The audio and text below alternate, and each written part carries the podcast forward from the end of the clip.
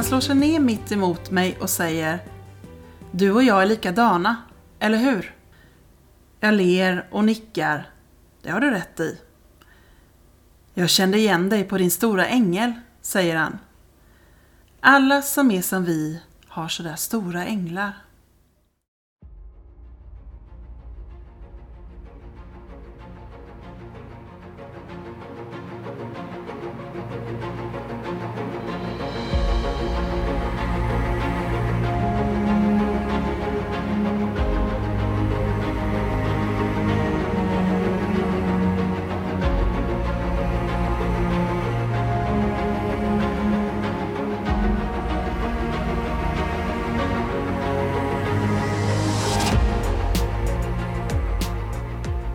Varmt välkomna till vår podd, Magiska möten. Här delar vi med oss av våra upplevelser till er lyssnare genom att berätta om spännande och på olika sätt känslomässiga möten som vi genom åren haft med det övernaturliga. Sedan man var liten har man fått lära sig att sanningen endast kan bevisas genom fysisk existens. Men i den här podden släpper vi logiken och låter känslorna och intuitionen leda oss rätt. Vi heter Caroline och Michaela och ska ta med er på vår resa in i det okända. Nu börjar Magiska möten.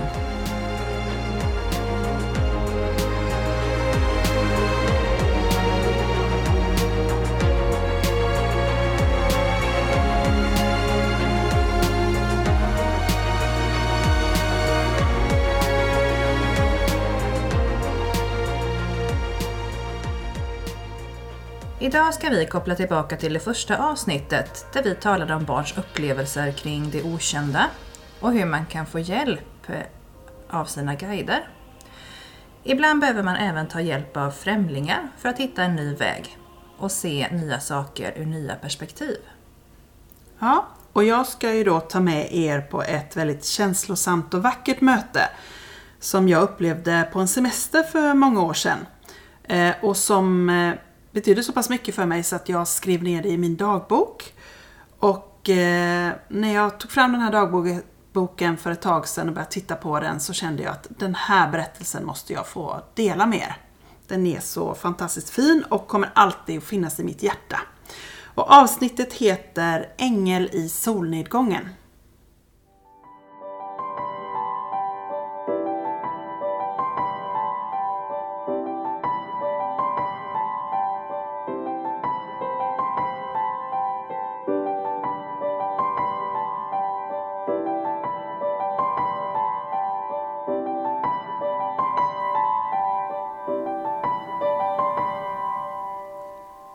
Han tittar storögt på mig vid bagageutlämningen när jag står och väntar på att min väska ska anlända och min efterlängtade semester ska börja.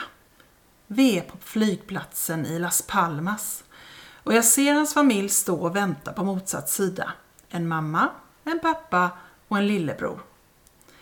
Han själv står en bit ifrån dem och stirrar på mig. Jag ler tillbaka och nickar lite. Vi känner inte varandra alls, men han har tittat på mig under flygresan och redan på flygplatsen i Sverige. Han säger inget. Han bara tittar, storögd och allvarlig. Men han nickar lite tillbaka, utan ett leende. Han är i skolåldern, går kanske i lågstadiet och det distinkta stirrandet fortsätter tills jag har fått min väska och lämnar ankomsthallen. Hans föräldrar har sagt till honom ett par gånger att han ska sluta stirra på mig, men det verkar inte ha någon som helst effekt. När jag sätter mig på bussen mot min semesterdestination så ser jag honom och hans familj kliva på en annan buss och jag antar att de ska till en annan av semesterorterna på ön. Två dagar senare sitter jag på en uteservering och känner mig plötsligt iakttagen. En bit bort sitter pojken och hans familj och mamman säger åt honom ännu en gång att sluta stirra. Pojken tar ingen som helst notis om det utan börjar be sin mamma att följa med honom fram till mig. Mamman är uppenbart besvärad, men efter en lång stund så kommer de fram. Förlåt, säger hon och tittar lite åt sidan. Han vill gärna säga något till dig. Det märks att han är blyg och ganska reserverad, men han vänder sig mot mamman och säger åt henne att gå igen. Jag ler och säger åt henne att det är inte någon fara, han får gärna göra mig i sällskap en stund. Tveksamt går mamman iväg bort mot sitt bord och det märks att hon är ganska obekväm med situationen. Han slår sig ner vid mitt bord, mitt emot mig och säger: Du och jag är likadana, eller hur? Jag ler och nickar. Det har du rätt i. Ja, jag kände igen dig på din stora ängel, säger han. Alla som är som vi har stora änglar. Jag förstår att han menar guiderna, skyddsänglarna, eller som han kallar dem, änglar. Jag kontrar med att säga att jag känner igen de små silver- och guldstråken i din aura. Han lyser upp. Är det det den betyder? Det visste jag inte. I nästa andetag säger han: Varför har du honom med dig överallt? Och pekar på en ung man i tjugoårsåldern som har avlidit och står en bit bort. Jo, han vill att jag ska leverera ett budskap till hans vän, så han brukar följa med mig när jag är här. Han heter Pedro. Varför gör du inte det då? Frågar pojken mig. Jo, för att jag tror på den fria viljan. Om Pedros vän vill ha ett budskap så söker han upp någon som kan leverera det. Jag vill inte tvinga på folk budskap. Det är inte andarna som väljer, det är de levande som väljer. Och Pedro, han tycker inte riktigt att jag har rätt i det, så han följer mig ibland när jag är här. Pojken tittar begrundande på mig och säger tyst: Jag har inte levererat några budskap från döingar. Jag tycker de är otäcka som kommer nära mig och de ser ibland ganska läskiga ut. Det där är något som du väljer själv när du blir äldre. Än så länge är du bara barn och du ska leva ditt liv utan det. Och när du är gammal nog att bestämma om du själv vill det eller inte, så gör du som du själv vill. Du får lov att säga nej och du får lov att be dem att gå. Men för dem är både du och jag som en fyr i natten och de ser oss på långt håll. Men det är väldigt viktigt att du själv väljer och att du kan be din ängel om hjälp. Han nickar och funderar. Vi sitter tysta och tittar ut över stranden och havet. Hans familj börjar röra på sig och det börjar bli dags att gå. Han reser sig motvilligt. Du, säger jag. Ska vi bestämma att vi kan ses på stranden om du har fler frågor? Jag är här varje dag. Han ler för första gången och säger: Vad bra, vi ses! Och springer bort till sin familj. Några dagar senare sitter vi nere vid stranden och samtalar igen. Dagen är på väg över i kväll och en mild bris sveper in över stranden och havet färgas rosa av solens strålar. Du, kan inte jag få känna på ditt glitter, säger han. Jag ler och håller fram handen och känner hur energin flödar mellan oss, mellan våra händer, och jag ser att han tittar på mig på energifältet runt omkring mig och han börjar berätta vad han får för förnimmelser och upplevelser. Efter en stund blir han lite allvarlig och på sin vakt. Nu kommer de närmare, säger han och ser orolig ut. Och jag ser vad han menar. Andar från andra sidan närmar sig oss. Jag visar hur han ska göra för att hålla distansen till dem och de försvinner en bit bort igen. Han ser nöjd ut och fortsätter att berätta om sina energiupplevelser. Efter en stund säger han: Du, min mormor följer mig och jag har varit ganska rädd för henne eftersom min mamma varit så ledsen. Kan inte du hjälpa oss och prata, för jag vet inte vad som menas med budskap. Men jag tror att mamma hade blivit glad om hon hör någonting från mormor. Jo, det är klart att vi ska prata med mormor, svarar jag. Och han ser ganska osäker ut. Jag hjälper dig. En smal kvinna med blont hår frigör sig från gruppen med andar. Hon närmar sig långsamt och hon ler försiktigt och stannar en liten bit bort för att inte skrämma pojken mer. Det blir ett fint möte där mormor berättar att hon var med då han föddes, men att hon gick bort när han var liten, men att hon har följt honom hela livet. När samtalet är över har de båda skrattat och funnit varandra trots att de befinner sig i helt olika världar. När andekontakten stillnat av så sitter vi där på varsin solstol i skymningen. Med fötterna i sanden och vågornas sus från havet. Och han utbrister plötsligt. Du, vi har ju inte pratat något om änglarna. Det måste vi. Min ängel är en tjej. Och hon strålar när hon pratar. Och hon hjälper mig alltid. Hon luktar som ett helt bageri. Han skrattar. Ja, jag tänker alltid på bullarna när hon närmar sig. Jag skrattar med. Pojkens omedelbarhet, självklarhet och fantastiska gåvor gör mig alldeles varm i hjärtat. Jag kontrar. Min ängel kallas för Angelis, men han heter ett jättelångt namn. Men det kunde inte jag säga när jag var liten. Då kallade jag honom bara för Niss.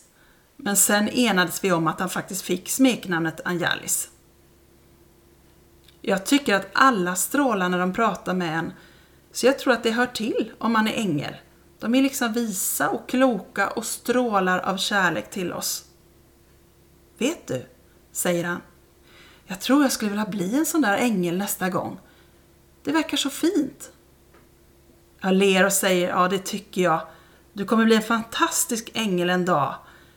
Men nu kommer du vara en fantastisk människa och leva ett helt enastående liv. Ja, säger han. Vi har det ganska fantastiskt vi med. Vilken tur att vi fick komma hit. Så sitter vi där och ser solens sista strålar gå ner i havet och all himlens prakt lysande mot oss. Några stjärnor tänds sakta på himlavalvet och en liten månskära syns och jag tänker, vilken tur jag har som får uppleva detta.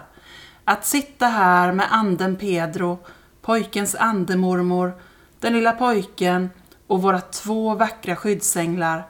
Och se dagen bli till kväll och veta att imorgon gryr en ny dag, full av nya upplevelser. Hela livet är ett fantastiskt magiskt möte.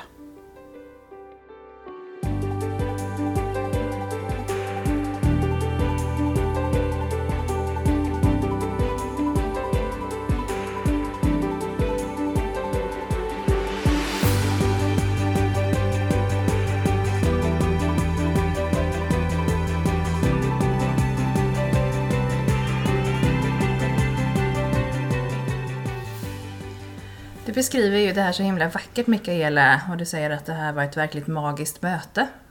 Hur ofta träffar man barn som har en sån här förmåga? Det här var ju ett väldigt speciellt möte, så att eh, sådana här möten har jag inte haft så många, det kan jag inte säga. Men jag upplever ju oftast att man kan träffa barn som har förmågor. Mm. Där de liksom ännu inte har... Eh, fogat sig efter den vanliga mallen, utan att de pratar ganska öppet om olika saker och att de, de är lite mer kanske ett med sin själ. Mm. Eh, så det tycker jag att man upplever ofta, och jag upplever också att jag träffar olika föräldrar och andra som, som säger det, att deras barn pratar om både det ena och det andra. Ja. Men hur vet man då om man är medial? Det finns lite olika tecken som man kan eh, titta efter. Eh, en av dem är ju att man kan drömma sanddrömmar. Man kan veta om saker och ting innan de har hänt. Man kan, eh, när man kommer till olika platser, se saker och ting som faktiskt inte är där här och nu. Ett rum kan ändra färg och form. Och, eh, man kan även eh, uppleva att man vet saker och ting innan man går in i ett rum, att oj, här har någon bråkat. Eller man känner direkt energi när man kommer in. Den där känslan har vi nog alla. Men att man nästan alltid gör det. Många som har mediala gåvor har också ganska mycket behov av ensamtid. För att det tar ganska mycket energi på en att vara tillsammans med andra människor. För man absorberar andras sinnesstämningar, tankar och olika liksom, känslostämningar från andra människor hela tiden. Eh, många tycker att det är lite jobbigt med stora folkmängder, för att det blir så mycket energiinformation hela tiden. Man är känslig för energier. Man tycker ofta mycket om naturen och ofta mycket om djur. Djur brukar ha ett speciellt band till en på något sätt. Man dras ofta till djur. Man tycker ibland att det kan vara lättare att umgås med djur än med människor. Man kan se olika typer av ljusfenomen. Man kan höra röster. Man kan se skuggor. Det är nog ganska många som gör. Se olika skuggvarelser eller skuggor. Oftast så kan man ju kanske vara mer känslig också innan man somnar. Liksom innan man har väckt upp sin förmåga helt. Så tycker jag att man kan få lite... Man kan höra sitt namn innan man somnar. Alltså sådär, precis när man lägger sig och ska till och somna så hör man kanske någon som säger ens namn. Och då kan man också få andra förnimmelser utav olika saker. Så det är några tecken. Det finns många, många fler. Alla har ju en förmåga. Det handlar ju dels lite grann om vad man kanske har fått för förutsättningar. Och dels också hur mycket man tränar. Mm. Men så finns det ju de som bara, som bara har det. Och det är ju oavsett om det gäller en medial förmåga eller sång eller fotboll eller vad det än gäller. Det finns ju sådana som har liksom en liten, en liten extra nerv i det de gör hela tiden. Och det här var ju en sån pojke. Mm. Han hade ju inga svårigheter att uttrycka heller vad han såg och kände. Nej. Även om man kanske inte hade, vi hade inte samma ord på saker och ting. Men... Och det behöver man absolut inte ha, för det är inte det som är det viktiga. Men det finns ju ganska många barn, tycker jag, mm. som uppvisar förmågor. Och fler och fler, tycker jag att det blir. Mm. För du nämner också att han pratar om att han tycker att vissa saker är lite obehagligt att ha. Att förmågorna är inte alltid så lätta att hantera eller veta vad man ska göra med. Mm. Och så är det. Tyckte jag också när jag var liten. Jag hade ju önskat att det hade funnits någon som jag hade kunnat gå och fråga om olika saker. Så som han gör här i avsnittet. Så frågar han ju om lite olika saker. Och jag tänker att det hade varit väldigt skönt att haft den eh, bryggan eller bron mm. mellan andevärlden eller mellan de olika dimensionerna och våran värld. Och kunna fråga någon kring vad, hur ska jag göra och måste jag göra det här och hur kan jag ta mig an det. Mm. För att det är inte alls så lätt, även om man har stöttning från sin guide eller från andevärlden eller vad man nu har, så, så har ju vi lite olika lagar och regler att förhålla oss till här på jorden som kanske inte de är bundna till på samma sätt. Mm. Så att därför så hade det varit jätteskönt att haft någon att pratat med eller frågat om frågorna. Så att det hade jag önskat att det skulle finnas mer för barn. Mm. Men om man hade haft någon att fråga, hade man fått samma svar då? Eh, beroende på vem man frågade. Alltså finns det rätt och fel svar inom eh, hur man ska möta sina förmågor? Det var en svår fråga. Både ja och nej skulle jag säga. Det är klart att det inte, det spelar ingen roll vad man sätter för namn på någonting eller, eller liksom i vilken... skolning man går i eller så. Det viktigaste av allt är ju nummer ett i alla lägen är ju att vara en så god och bra medmänniska som möjligt. Mm. När man börjar liksom kanske använda sin gåva för mycket för egen vinning eller, eller i vinstsyften eller liksom i andra eh, lite mer negativt eh, materialistiska eller olika saker. Det är då det börjar bli lite tokigt. Nu menar jag ju inte att det är klart att det ska finnas människor som kan arbeta med det här och, och tjäna pengar och göra ett jättebra jobb. Det är inte så jag menar. Men man kan ju använda sin gåva i negativt syfte. Mm. Till exempel att man inte ska skrämma människor eller lägga upp saker och ting, sprida desinformation eller sådana saker. Det är viktigt att Att vi inte bidrar till att människor får panik och blir rädda för saker. Eller tycker att det är fruktansvärt otäckt. Sen kan vi allihopa uppleva att saker och ting inte riktigt... Eh, jag menar att det kan bli obehagligt vissa situationer. Men då är det ju också vårt jobb att vi behöver ta ansvar för det. Att hjälpa till med att det inte behöver kännas lika otäckt. Och att vi kan förklara att det, det är okej. Eller... Till exempel gå på sitt kasino och titta efter lätta, rätta numren eller så. Mm. Um, om man är riktigt skicklig så skulle man kunna göra det. Men då brukar ju, tycker jag i alla fall, alltid andevärlden eller någon annan ifrån någon annan dimension stoppa det. Mm. Men eh, det finns ju, man kan ju använda sin gåva lite negativt. Mm. Och det är väl det viktigaste, att man inte gör det. Utan man försöker att vara en, en, en god människa och en ljusspringare. Att man ska kunna ge andra kraft och stöd. Mm. Men om man har de här förmågorna och använder dem på ett gott sätt, men ja, kanske som den här pojken eller många med honom känner att det ibland kan bli obehagligt eller svårt eller man inte riktigt vet hur man ska hantera det. Vad måste man använda sina mediala gåvor om man har några? Nej, det måste man inte. Det är ju, finns ju kanske någon form av syfte att man har fått de gåvorna eller, eller den förmågan. Men, men det är väl som allting, att bara för att man kan spela piano så måste man ju inte sitta och bli konsertpianist. Det är ju så att man, man har ju det fria valet, finns ju alltid den fria viljan. Vi får alltid välja. Det finns kanske inte bara en möjlig framtid för oss, utan det finns flera möjliga vägar att gå. Vi är alltid fria att välja vad vi gör. Man måste inte. Men jag upplever ju att kanske många som känner, har den här gåvan eller har haft den här gåvan med sig från början, förr eller senare i livet liksom ramlar in på den vägen att hjälpa andra människor med hjälp av sin gåva.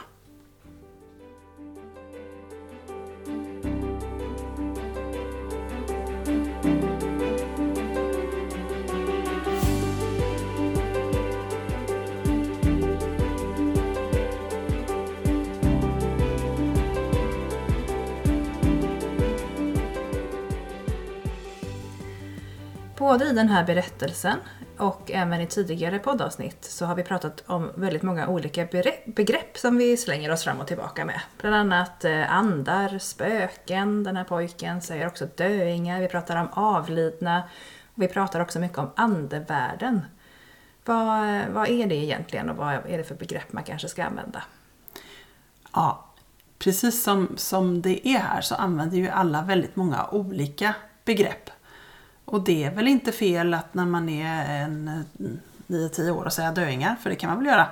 Men, men vi refererar väl det som andevärlden, och vi har varit lite slarviga i den här podden innan och refererat nästan allt som vi pratar om till andevärlden, och det stämmer ju inte riktigt. Andevärlden är den, den delen där de som har gått bort, där de är, där man liksom tar kontakt med dem. Det är liksom andevärlden. Mm. Den världen är ganska nära oss. Liksom om man tänker som dimensioner så är den ganska nära oss. Eh, om man kontaktar andevärlden så, så tar man liksom en länk, brukar man säga. Mm. Att medium säger att ja, nu ska jag ta en länk, och då betyder det att ja, nu, ska jag, nu ska jag koppla ihop mig med någon bortgången här. För att kunna för att förmedla ett budskap ja. eller så. Ja, och det är lite det han pratar om här. Han säger att han, han har inte gett några budskap till döingar, från döingar, säger han ju. Nej. Och då menar han det, att han har inte tränat på det. Nej, han har inte och, tagit dem till sig och, och, nej, och kommunicerat han, med dem förut. Nej, för han känner ju liksom av dem och de kommer nära honom. Han tycker det är obehagligt, han förstår liksom inte riktigt hur han ska hantera det. Och det är lite det vi pratar om då tillsammans. Mm. Hur man kan göra, hur man kan be dem hålla sig lite på avstånd. De behöver inte komma precis i ansiktet på en. Och mm. man kan säga nej tack, jag vill inte, jag vill inte förmedla några budskap och jag vill inte ha några budskap. Och nej. Ni får hålla er där borta. Men du pratar om att det, vi, vi använder begreppet andevärlden, och det är en dimension eller en energinivå som ligger nära den som vi lever i på jorden. Mm. Sen finns det ju, om jag har förstått det hela rätt, fler dimensioner och fler olika typer av energinivåer. Ja. Och när ni också har samtal om guider och skyddsänglar och änglar, där det är också liksom lite begrepp som eh, ibland betyder samma men ibland inte. Ja, och då tänker vi börja med med det som vi kallar guider, och som han säger som änglar här i, i vårt möte. Men det kallar vi guider eller skyddsänglar eller hjälpare. Eh, att det kallas guider kommer ju från engelskan, att man har översatt det direkt liksom guide. Men vad jag förstår så tycker de inte jättemycket egentligen om att kallas för guider, för att de menar inte på att de guidar oss, utan de menar mer att de vägleder oss om vi behöver vägledning. Mm.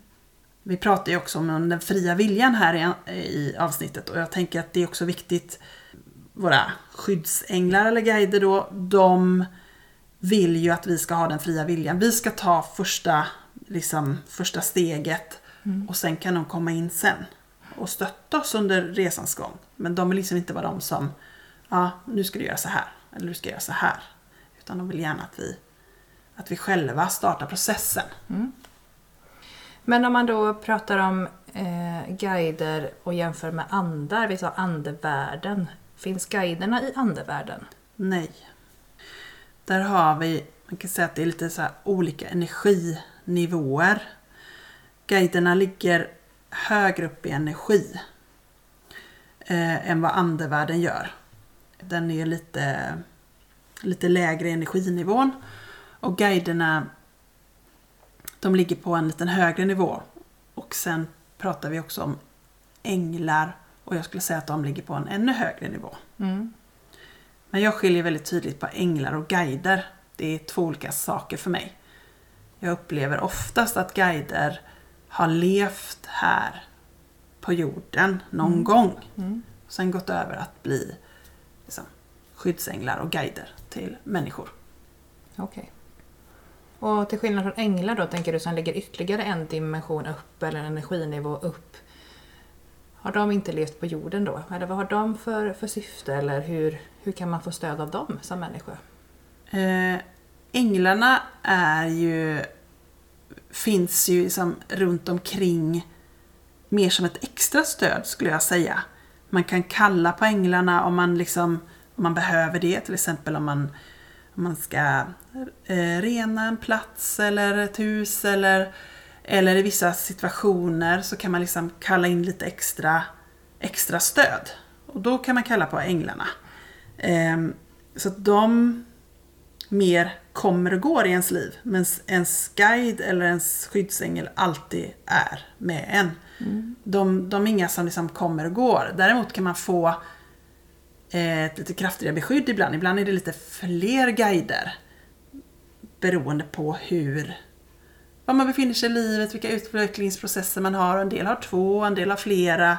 Men alla har i alla fall minst en. Mm. När kommer den till en då? Är det från det att man föds? Ja, från, från, från man finns här på jorden. Mm. Eh, och en del guider kommer även när man ligger i magen. Okay. Redan så tidigt. Mm. Och finns med i familje, familjen innan liksom, och stöttar upp. Mm. Så att, och du sa lite grann att de inte... egentligen är guider utan mer vägvisare i de val man själv gör och, och, och ger en stöd och stöttning. Mm. Men på vilket sätt kan man märka av eller känna av att man har dem med sig? Jag tänker att man känner nog oftast av dem när man är ut för någonting som håller på att hända. Jag vet liksom många som berättar om att de höll på att köra på någonting eller så, och då känner de en plötslig närvaro. Mm. Alltså ungefär som att man är på väg att det ska hända någonting, men så precis klarar man sig eller sådär. Då upplever många att de känner en stark närvaro. Mm. Ja, det kändes som morfar satt sig bredvid mig i bilen, eller det kändes som jag kände någonting, jag kände någon som, som var med mig, eller jag blev nog räddad av änglar, eller alltså de här berättelserna. Mm. Eh, då tror jag liksom vem som helst kan känna av att man har någon med sig. Men jag tänker att, att ens skyddsängel eller ens guide, oavsett vilka val man tar i livet, så stöttar ju de en. Man kan ju ta rätt val i livet eller fel val i livet. Man kan ju gå på lite olika stigar, för man kanske har olika saker man behöver lära sig. Men oavsett vilka val man än gör så finns ju de med en. Mm. Och på så sätt menar de att de liksom inte guidar en, för de, de talar inte om för dig vilka val du ska göra. De är ju som ett extra par föräldrar som stöttar en vilka val man än gör och älskar en villkorslöst. Så kan man tänka om guiderna och skyddsänglarna.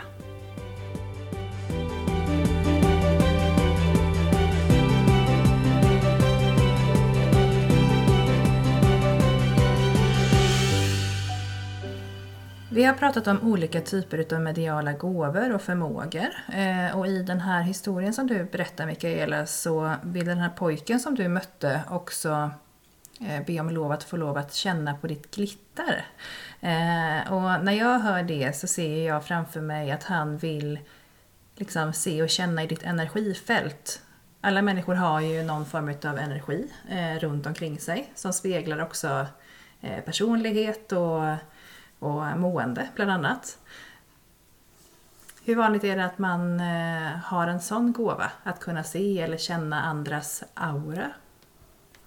Jag tror att det är en sån sak som de flesta utav oss ganska lätt kan träna upp.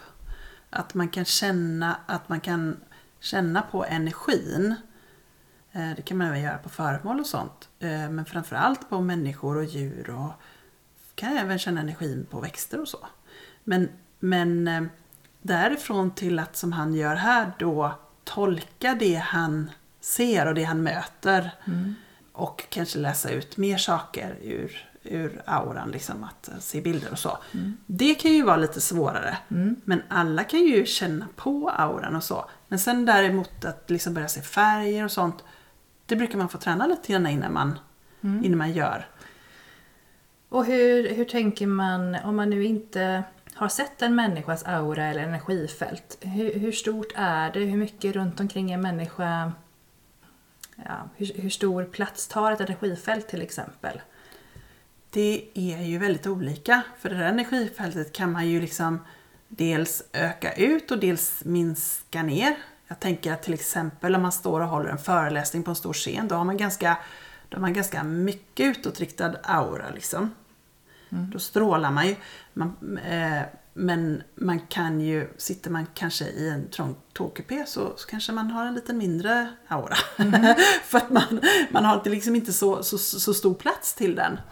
Eh, men ibland kan man ju känna att folk tar för mycket plats. Det är nästan obekvämt att sitta bredvid folk. Eller mm. så. Då kanske de har brett ut sin aura lite för mycket. Mm. eh, och så, men... Den är liksom anpassningsbar och även anpassningsbar till hur man mår och hur man har det. Ofta om man inte mår så det är jättebra så är den kanske inte lika stor. Nej. Det är som att den krymper då. Kan det också handla om integritet? Alltså människor har ju olika mycket integritet och tycker att det är mer eller mindre bekvämt att folk kommer nära. Jag är en sån person som helst inte kramas till exempel. Det tycker jag är obekvämt om inte jag är väldigt nära någon. Mm. Sen gör man det men det blir lite stelt. Mm. är det, mm. Har det ihop med energifält eller aura tänker du? Nej, egentligen inte, utan jag tänker att det är ju kanske mer ett personlighetsdrag och kanske är du en sån då som puttar fram din aura lite extra så att du slipper kramas eller komma för nära.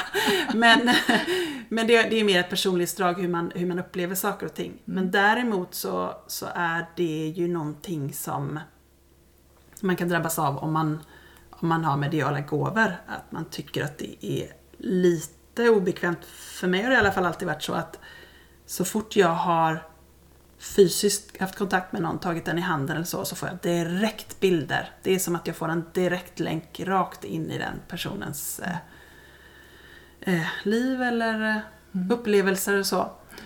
Eh, och det har jag fått jobba jättehårt för att jobba bort. För mm. det är klart att man måste kunna ta folk i hand och man måste kunna... Så man behöver liksom lära sig att stänga av det. Mm. Eh, så du slipper att ha fritt inflöde? Ja, för det behöver jag ju inte ha av alla människor jag träffar hela tiden. Nej. Det blir ju ganska både tröttande och eh, jag kan själv personligen tycka att det är lite integritetskränkande. Mm. Att jag sitter inne på information som, om den och den sitter inte inne på information om mig. Nej. Och den har inte heller bett om att jag ska plocka fram den informationen. Nej, precis. Så att eh, det hade jag problem med när jag var liten. Mm. Och då valde jag kanske att inte eh, ja, vara lite blyg för främlingar och sådana saker. För mm. att man vill liksom inte komma för nära folk. Nej. Jag tyckte det var lite jobbigt. Ja. Vi har också pratat lite grann om det här med att... Eh, ja, förutom att man har gåvor så kan man också bli kallad eller upplevas som någon ljusbärare. Mm. Vad innebär det att vara ljusbärare? Jag tänker att det är någonting som vi faktiskt egentligen alla är på jorden. Eh, oavsett om man är medial eller är intresserad av handlighet eller vilken trosuppfattning man än har så är man ju någon form av ljusbärare. Det handlar ju om att vi allihopa är här för att, för att göra skillnad. Mm. Att hitta vårat kall. Vad, vad, är, vad, är det, vad är det som jag ska tillföra världen och... Mm. Eh, Vad, vad är viktigt för mig? Och det spelar liksom ingen roll alla kan ju inte liksom jobba som medium. Det är ju inte det som är tanken med att vara en ljusbärare, utan det är, vi behöver ju, alla behövs ju. Mm. Och alla har ju sina gåvor. En del är ju fantastiskt duktigt på att sjunga eller, eller liksom spela teater. Eller, och en del... Handlar det om att sprida glädje också? Inte bara sprida medvetenhet om, om sina mediala gåvor? Eller vad, vad handlar det om liksom? Är det bara utifrån mig själv eller är det utifrån att hitta mitt kall? Men hur, hur vet man det? Nej, men jag tänker att det handlar ju också om att vara, som vi har pratat om innan, en god medmänniska. Mm. Alltså...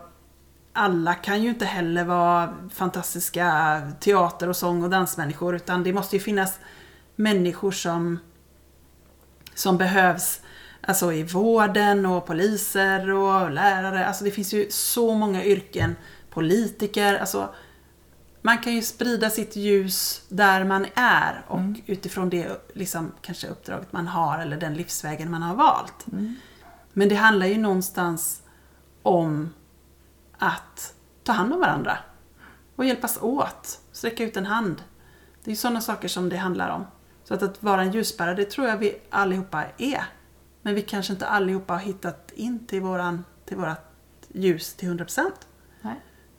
Så det är ju många som funderar på, har jag valt rätt i livet? Är det här min livsväg? Och en del byter ju bana helt när man börjar fundera så. Mm. Och känner att nej, men jag vill mycket hellre jobba med, ja, vad man nu vill. Mm. Jag vill bli polis eller jag vill ja, jobba eh, med gamla människor eller ja, mm. vad man nu känner att, att det är viktigt. Man vill göra skillnad någonstans. Mm. Eller jag känner att jag vill bli konstnär och bidra till världen genom att teckna och måla vackra mm. saker som andra kan få glädje av. Mm. Jag tänker att vi, vi bidrar allihopa med glädje på något vis. Jag är ju superglad när jag kommer till jobbet och ser att någon har städat fint och gjort ordning och tömt alla mina papperskorgar. Alltså, sådana saker. Allting är viktigt. Mm. Och jag tänker att man ska liksom inte förringa något eller någon. Utan tänka att vi har alla en plats och en väg och alla vägar är lika viktiga.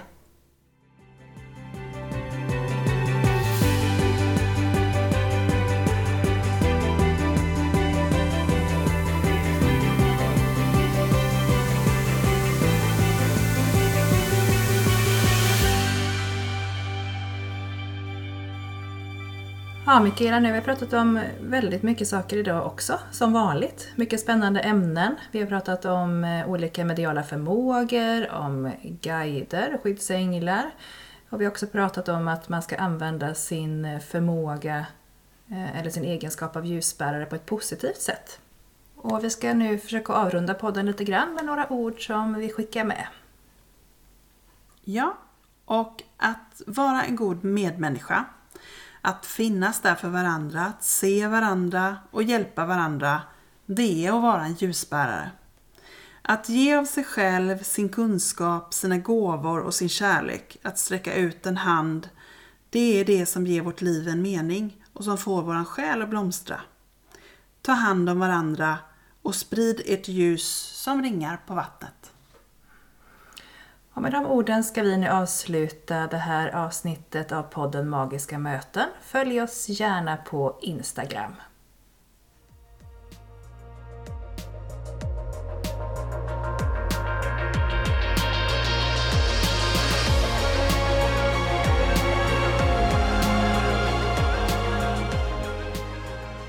Sedan man var liten har man fått lära sig att sanningen endast kan bevisas genom fysisk existens. Men i den här podden släpper vi logiken och låter känslorna och intuitionen leda oss rätt. Tack för att ni har lyssnat på Magiska Möten.